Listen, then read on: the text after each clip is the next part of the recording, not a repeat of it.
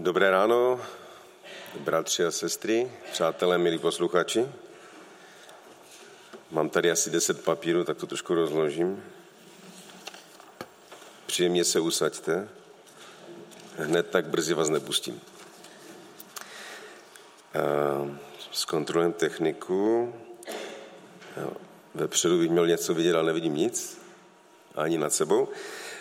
Dnes máme, děkuji, dnes máme v plánu si povídat o Ježíšově podobenství. Je to série, děláme to už nějakou neděli. Minule bylo podobenství o tom, jestli se můžeme zbavit zla a dnes máme podobenství o tom, jaký je k nám Bůh. To podobenství, ze kterého budeme vycházet, je podobenství o marnotratném synu. Chci, chci vás trošku uvést do té situace. Výborně, děkuji. V jaké situaci se nacházeli lidé, když slyšeli ten příběh poprvé? Ježíš nebyl žádný lidový vypravěč. Někdo, kdo prostě někde bavil lidi a oni si to zapisovali, protože to bylo pěkné, zajímavé. Byl to, byl to člověk, který své posluchače byl schopen velice tvrdě oslovit a často velice silně konfrontovat. V tom příběhu, když jim vyprávěl to, co jim říkal, tam by se dala to napětí a ta atmosféra by se dala krájet nožem.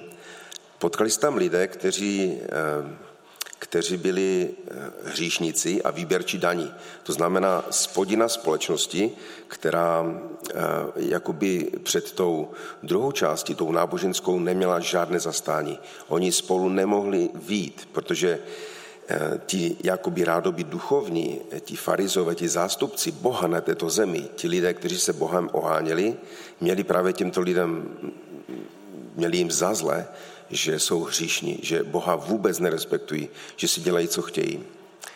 A do, toho, do této situace byla velká otázka, na které straně bude stát Ježíš. Bude na straně nás, duchovních, anebo bude na straně těchto těch lidí. A jak jistě víte, Ježíš byl jakoby s těmito lidmi z té spodiny. To bylo strašně zvláštní, protože on byl vysoce duchovní, ale byl s lidmi, kteří byli na té druhé straně, kteří byli hříšní. A oni mu to měli strašně za zlé. A tehdy, když mu to vyčítali, tak do, tohoto, do této situace přichází tento příběh. On jim to vypráví, aby je konfrontoval právě s touto situací. Pojďme si teda pohodlně usadit a já budu číst Lukáše 15. kapitol od 11. verše. Kdo z vás chce, tak si otevřte Biblin v tomto místě, protože já budu mít vysvícenou jenom jeho jenom několik prvních veršů, ten text je dlouhý. Kdo z vás nechce číst svoji Bibli, tak se pohodlně usaďte, já vám to přečtu.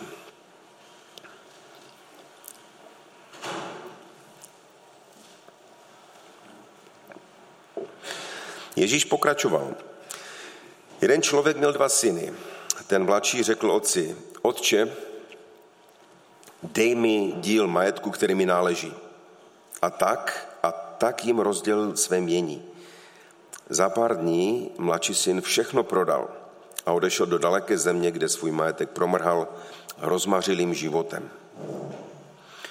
Když všechno utratil, nastal v té zemi veliký hlad a on začal trpět nouzy. Později se uchytil u jednoho občana té země a ten ho poslal na pole pást prasata. Toužil se najíst aspoň lusku, které žrala ta prasata, ale nedostával ani to.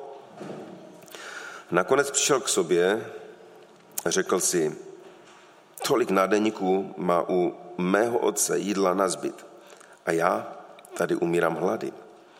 Vstanu, půjdu k otci a řeknu mu, otče, zřešil jsem proti nebi i proti tobě. Už si nezasloužím být považován za tvého syna.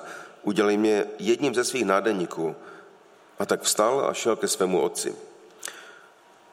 Otec ho spatřil už z veliké dálky. Pohnut soucitem přiběhl, padl mu kolem krku a zasypal ho polipky. Otče, řekl syn, zřešil jsem proti tobě i proti nebi. Už si nezasloužím být považován za tvého syna.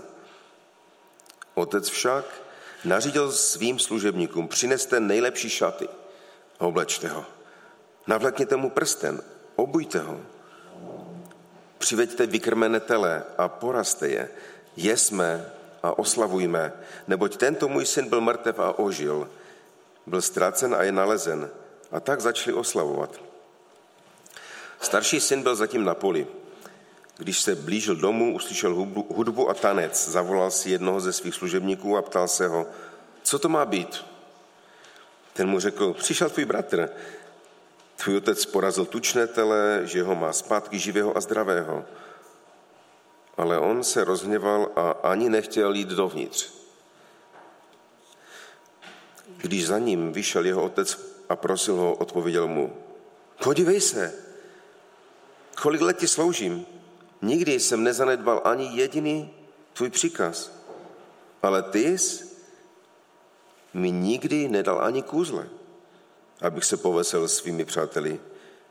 Když ale přišel tenhle tvůj syn, který prožral svůj majetek s děvkami, porazil si pro něj vykrmené tele. Synku, řekl otec, ty jsi stále se mnou a všechno, co mám, je tvé.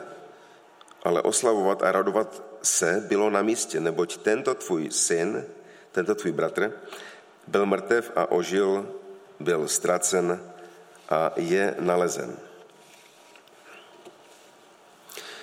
Dlouhý příběh, ale hodně myšlenek. Chci říct, že jsem si ho vybral dobrovolně. A zároveň je mi jasné, že každý z vás, nebo skoro každý z vás ho zná, že trošku bude složité vám říct něco, čím bych vás překvapil.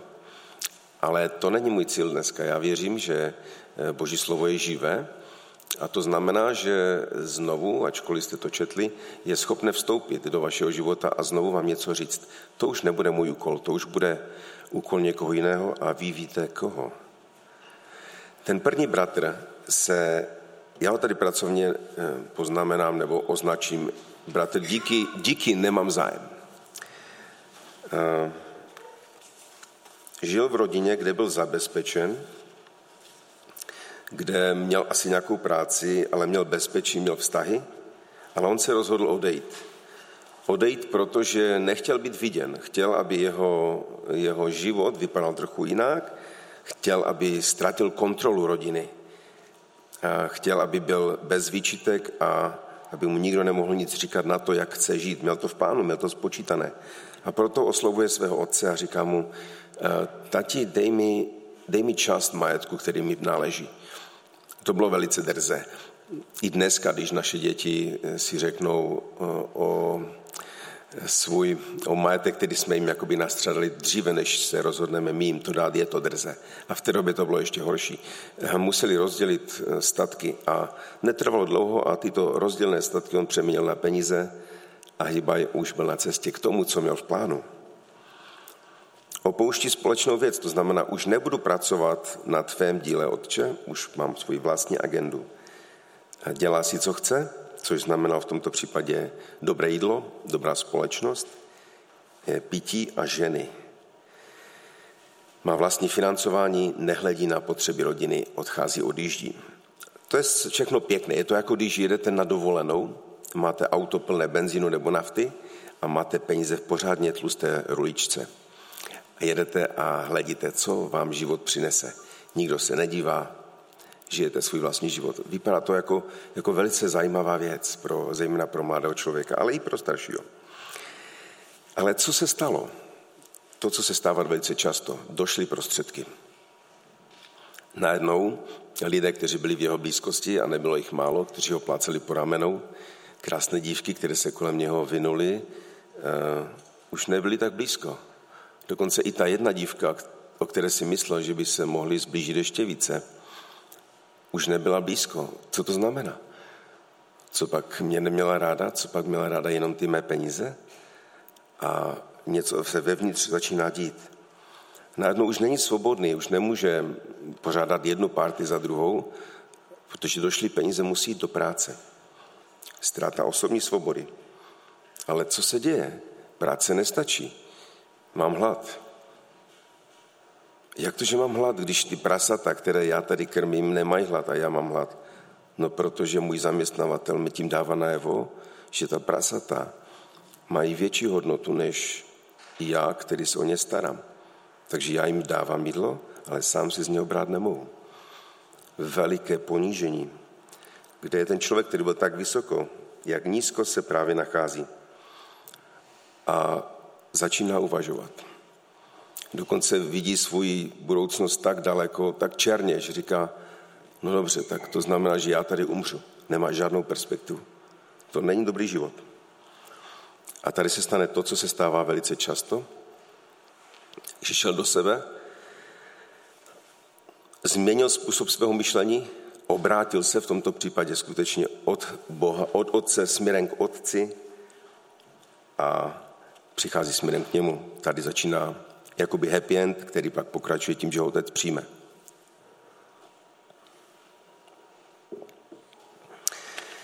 Jenomže ne vždycky ten happy end je takový jednoduchý. Já bych s dovolením eh, použil ještě jeden příměr eh, člověka, který se vydal tímto směrem. A byl to člověk, který není úplně mladý, ale byl to člověk Bohu blízký, který měl všechno zajištěno, Boha znal. A jednoho dne se rozhodl, že nebude respektovat boží pravidla, protože se mu zachtělo měl mít něco navíc, něco, co se jemu líbí. Měl svoji vlastní ženu, měl konkubíny, ale rozhodl se, že se mu ještě líbí žena, která patřila někomu jinému. Viděli a zatoužil po ní, byl s ní a protože měl strach, ona otěhotněla, měl strach, že to dozví její muž, že to bude hrozná ostuda, dokonce nechal zabít jejího muže a ve finále by to možná pokračovalo. Kdo ví, jak dál, kdyby ho nezastavil Bůh a neřekl mu skrze proroka Nátana, to, co děláš, je velice špatné. Uh, Davide,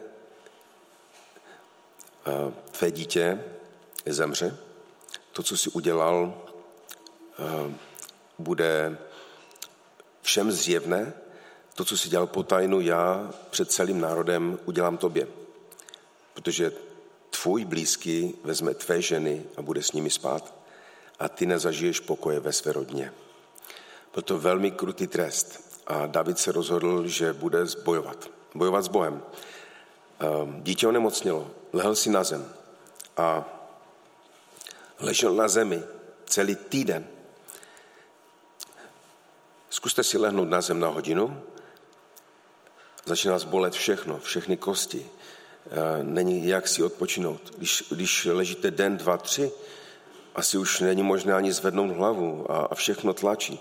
Možná únavou na chvilku usnete, ale pak se probudíte a cítíte, jak, jak vaše tělo se, se trochu roní a potí. A, a on byl v takovém stavu, že s ním ani jeho blízcí kolem něho nechtěli mluvit. Bojoval s Bohem a toužil, aby se něco změnilo. Eh, říkám ten příběh Davida protože ten, eh, ten, ta situace toho mladšího bratra, bratra nemám zájem, pane Bože, nech si své rady, může působit jako velké dobrodružství. Ale David, když leží na zemi sedmý den a bojuje o život svého dítěte, to už není dobrodružství. To je velice bolestivé, protože hřích se skutečně nevyplácí. A to byla zkušenost mladšího syna. Naštěstí od svého hříchu ustoupil a vrátil se ke svému otci. Tady se dostáváme našem vyprávění k bratru číslo dvě. Je to bratr, který vypadá, že je s ním všechno v pořádku. Proč to můžeme tak říct? No přeci je celou dobu doma, blízko otce. Otec v tomto příběhu představuje Boha. Když, by, když slyšíte jeho vyprávění, říká, celá ta léta ti sloužím. Jsem velmi blízko. Eh, je velice poslušný. Nevynechal jsem ani jedno z tvých přikázání. Dokonce nepořádá žádné párty, nepaří, je prostě takový, jaký má být. Přesto je na něm něco špatně. Eh, tento bratr, který má zájem, ale něco na něm nesedí. A to, co na něm nesedí a co je špatně, je hněv. on někde uvnitř, eh, jakoby na povrch vypadá, že je blízko Bohu, ale uvnitř je od Boha daleko. On se na Boha zlobí. No a na co se zlobí? No, zlobí se na to, že Bůh mu nevěnuje pozornost. On, tolik, on všechno dodržuje, ale, ale Bůh jakoby ne, nehledí, nebo ten otec nehledí na to, eh, co on dělá, ale on pořád tam vyhledí toho svého bratra. Ehm, místo toho, aby on jemu občas dal něco na, pový, na povyražení, tu, tu kůzle, nic takového, nevěnuje mu žádnou pozornost a on se uvnitř hněvá. Když pak dojde na to, že je pozvan na, na tu hostinu, kde se má oslavovat návrat eh, mladšího bratra, tak odmítá. Udržuje si veliký odstup. A já se ptám, bratři a sestry, jestli, eh, jestli eh, no co si myslíte, že, že jsou věci, na které se dnes hněváme my, když chodíme s Pánem Bohem. Jsou ty věci, které máme Pánu Bohu za zlé? Když přeci chodíme po jeho cestách, často věrně, často léta, ale e, může v našem srdci být i nějaký hněv. A když jsem tak o tom přemýšlel, tak často ten hněv vychází z toho, že se srovnáváme s druhými lidmi kolem nás. Vadí nám věci, že možná nemáme tolik zdraví jako ti ostatní. Docela často hledíme na majetek našich e, bratří a sester. Někdo jezdí v lepším autě, někdo má lepší bydlení, někdo má lepší práci. Možná eh, někomu závidíme závist, to je taky slovo, které se týká druhého bratra, eh, jeho obdarování. Přemýšlel jsem, co já závidím vám. Co myslíte?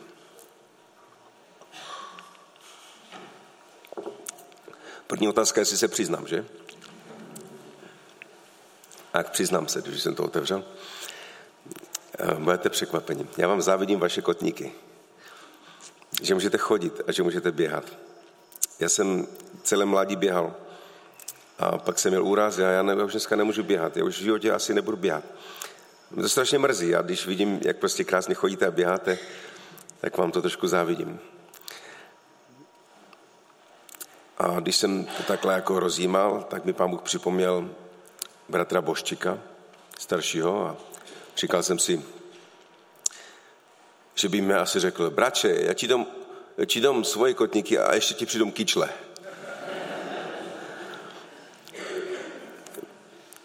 Rozumíte mi? Je mnoho věcí, ve kterých nás Pán Bůh nepožehnal. Ale je přeci tolik věcí, ve kterých nám požehnal. Je to strašně ozdravné si to uvědomit. Ale budeme o tom mluvit v samostatné sekci, protože máme terapii pro staršího bratra. Léčbu.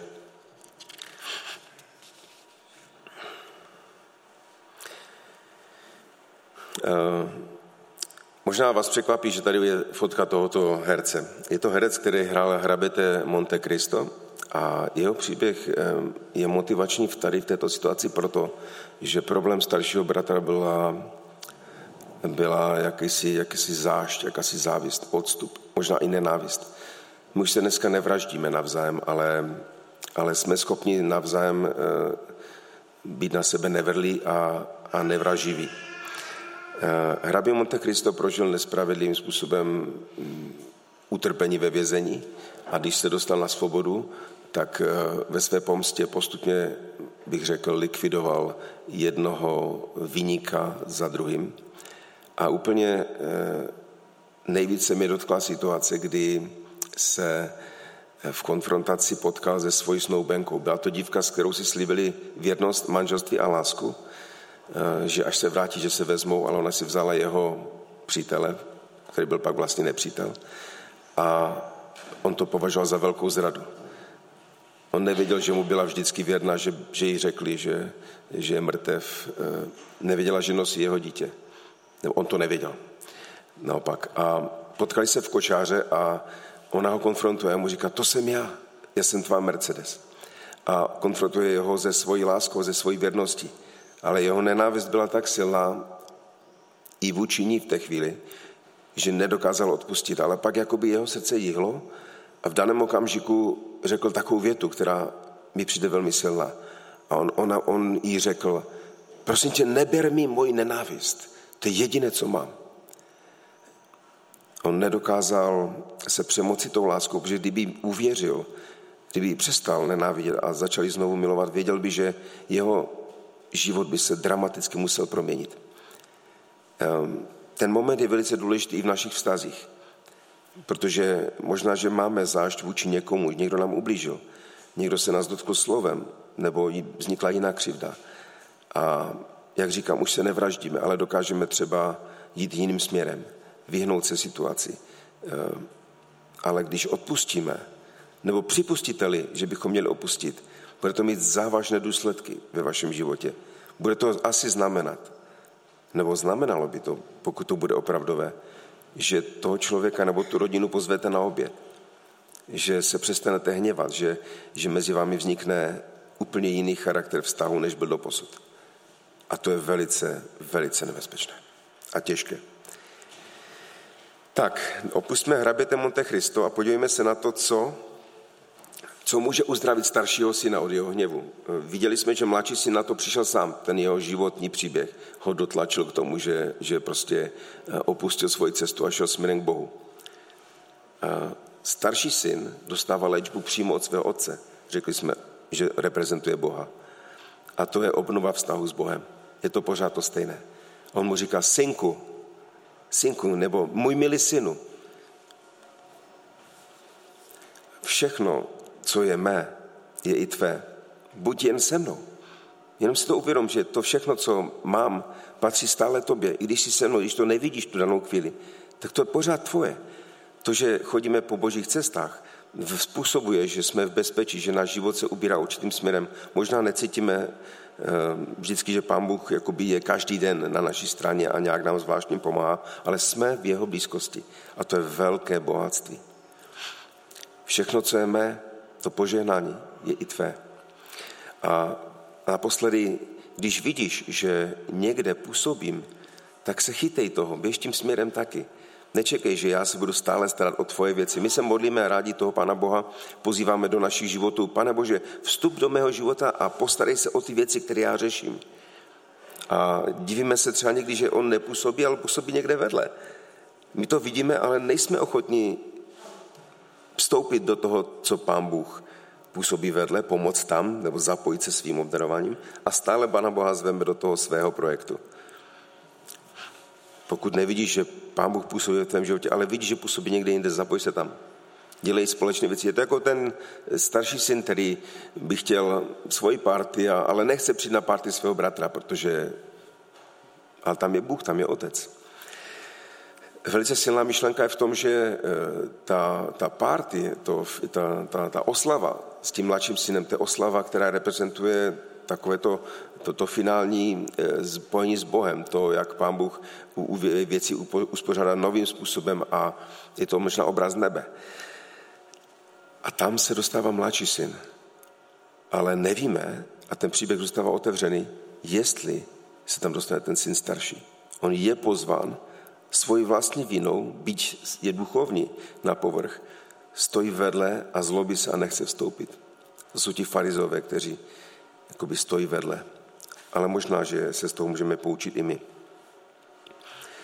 Další postavou, a buďte v klidu, už jsou jenom dvě, či jsme v polovině, je postava otce. A otec reprezentuje Pána Boha. A já se vás ptám, co on tak jako prožívá v tom celém příběhu. Není to úplně veselé čtení. Moje vlastní děti při mě nestojí.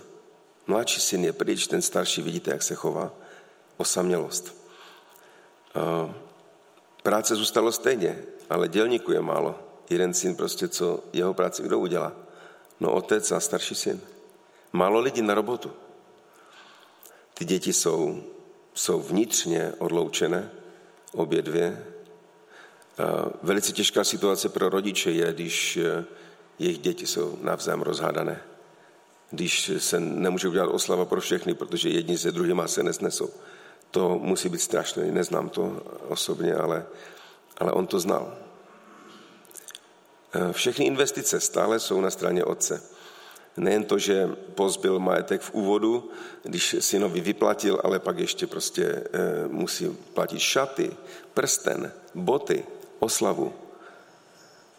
A, a nejen to, musí ještě, hm, musí ještě e, řešit emočně problémy toho druhého syna, protože místo, aby měl oslavu a byl v klidu, tak jde za starším synem a dává ho dohromady a snaží se emočně ty vztahy dát dohromady. Teď mluvím k vám starším. Možná se cítíte někdy osamělé. Možná se vám zdá, že to je příliš. Že všechny ty vztahové věci jsou příliš složité. Chci vás povzbudit. Bůh tomu rozumí. On sám to prožil. A on je schopen vám pomoct, povzbudit vás, posilit a není vám daleko být v tom všem s vámi, protože on sám to prožil na vlastní kůži. Čili otázka nebo podtitul toho dnešního toho kázání, toho, toho podobenství je, jaký k nám je Bůh, protože z toho podobenství se o něm hodně dovídáme. Bůh je takový, že lidem dává svobodu. Ten syn odešel, měl ten prostor. Byť ho to bolelo, ale mohl jít. Bůh, otec, zůstává stále iniciativní. Na pozadí všeho stále vede svoji firmu, stále řeší otázky a řeší prostě problematiku toho, že má méně lidí a stejně práce. Bůh to nevzdává, je stále aktivní. Vyhlíží svého syna, toho, kterého ztratil. Musí řešit emoční otázky a jde do toho. On je iniciativní, který vstupuje a oslovuje syna. Jo, nevzbal, ne, nezabalil to, nevzdal to. A když jeho syn ztracený se vrátí, tak on je ten, který ho pozvedá na duchu. To je zajímavé. Vzpomínáte si, jak jsem líčil tu kaskádu, jak, jak ten syn šel z toho holahej nahoru až úplně dolů na dno, kdy vlastně neviděl ani perspektivu svého života, myslel na smrt. A první věc, která, která tam zazněla v tom vztahu, bylo pojď, pojď, ne, ne služebník, ale zpátky syn. Prsten, boty, tele, zpátky syn. Což mimochodem znamená, že znovu přišel o část svého majetku v úvodu dal a zase ho pozvedl synem, tak zase pozbyl. A ten otec je takový. Takový je Bůh otec k nám. Není špatné, že? Takového Boha. Mít. Zaplatil hostinu, a to už jsme řekli. A poslední čtvrtou osobou dnešního příběhu jste vy sami. Řekli jsme, že Boží slovo je živé, že vstupuje eh, hluboko do nás až na rozhrání morku kosti. Dokáže zasáhnout člověka tam, kde nikdo, žádný řečník nedokáže. A já bych chtěl v tuto chvíli vám položit několik málo otázek. Chci se vás zeptat, kdo z vás se identifikuje nebo soucití nejvíce s tím, s tím prvním synem, s tím, který byl ztracený a odešel. Máte, jste někdo v takové pozici, že cítíte se blízko, můžete se postavit. Tak říkal ten mládežník. Je někdo tady takový? Možná, že eh, ta cesta, byť jste věřící, tak ve vašem životě může být cesta, která se Bohu nelíbí.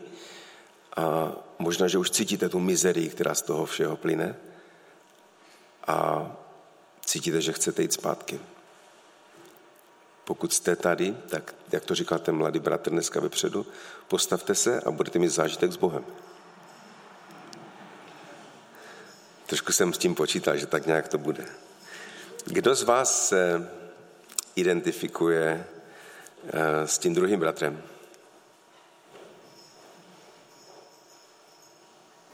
Můžete zvednout ruku nebo se postavit? Kdo z vás má nějakou zášť vůči někomu? Kdo z vás by možná chtěl udělat to rozhodnutí, vrátit se a obnovit ty vztahy? Děkuji za ty ruce. A kdo z vás se identifikuje jako, jako ten otec, kdo cítil, že, že otec je ta osoba, která vám nejvíc sedí, je vám blízká, nebo se vám zachvílo srdce v té chvíli? Tady jsem cítil, že těch rukou bude málo, ale jsou. Děkuji.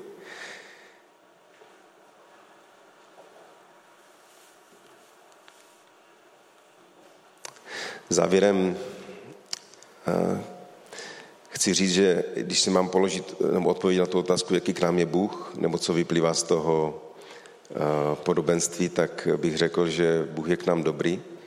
Je dobrý k těm, kteří uh, jsou ztraceni možná ve světě a chtějí zpátky k Bohu nebo v něčem, co se Bohu nelíbí. A je dobrý i k nám, kteří jsme v církvi, nesmírně nám žehná. A rád bych, aby to, co dnes bylo řečeno, aby proměnilo váš život eh, k tomu, že eh, ať jste třeba Bohu blízko, takže si ještě víc budete uvědomovat, jak, eh, jak moc máte, že jste s ním. I když třeba se nechvěje zem každý den. A aby taky proměnil naše vzájemné vztahy, protože to je to, co vlastně tam Bůh v celém tom příběhu dělal, že? To, co nejvíc e, byl problém, je, že ti bratři nemohli k sobě, protože jeden nebyl dost dobrý a druhý, druhý prostě si myslel, že je dobrý a, a nemohli spolu jako vyjít. I my jsme na sebe tak navzájem. Možná se někdo prostě dívá křivě na druhého, ale to, co, to, co má pán Bůh na mysli, je jakési sjednocení a, a vzájemnost, vzájemné dobré naše vztahy.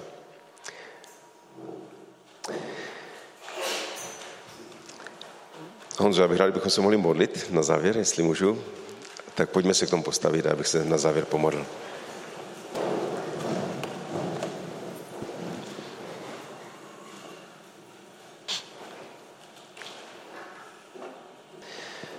Nebeský Otče, já tě chválím za to, jakého máme v tobě Boha. Boha, který nám dal všechno, který zaplatil úplně náš dluh, Boha, který nenechává nás vzájemně v odloučení, ale volá nás k sobě do vzájemně dobrých vztahů, do odpuštění, do přijetí, tak jako Bůh Kristu přijal nás, i my máme navzájem se přijímat. Prosím tě, pane, použij si vše, co dnes bylo řečeno k tomu, aby si proměnil tento zbor, aby bylo oslaveno tvé jméno. Amen. Můžete se posadit.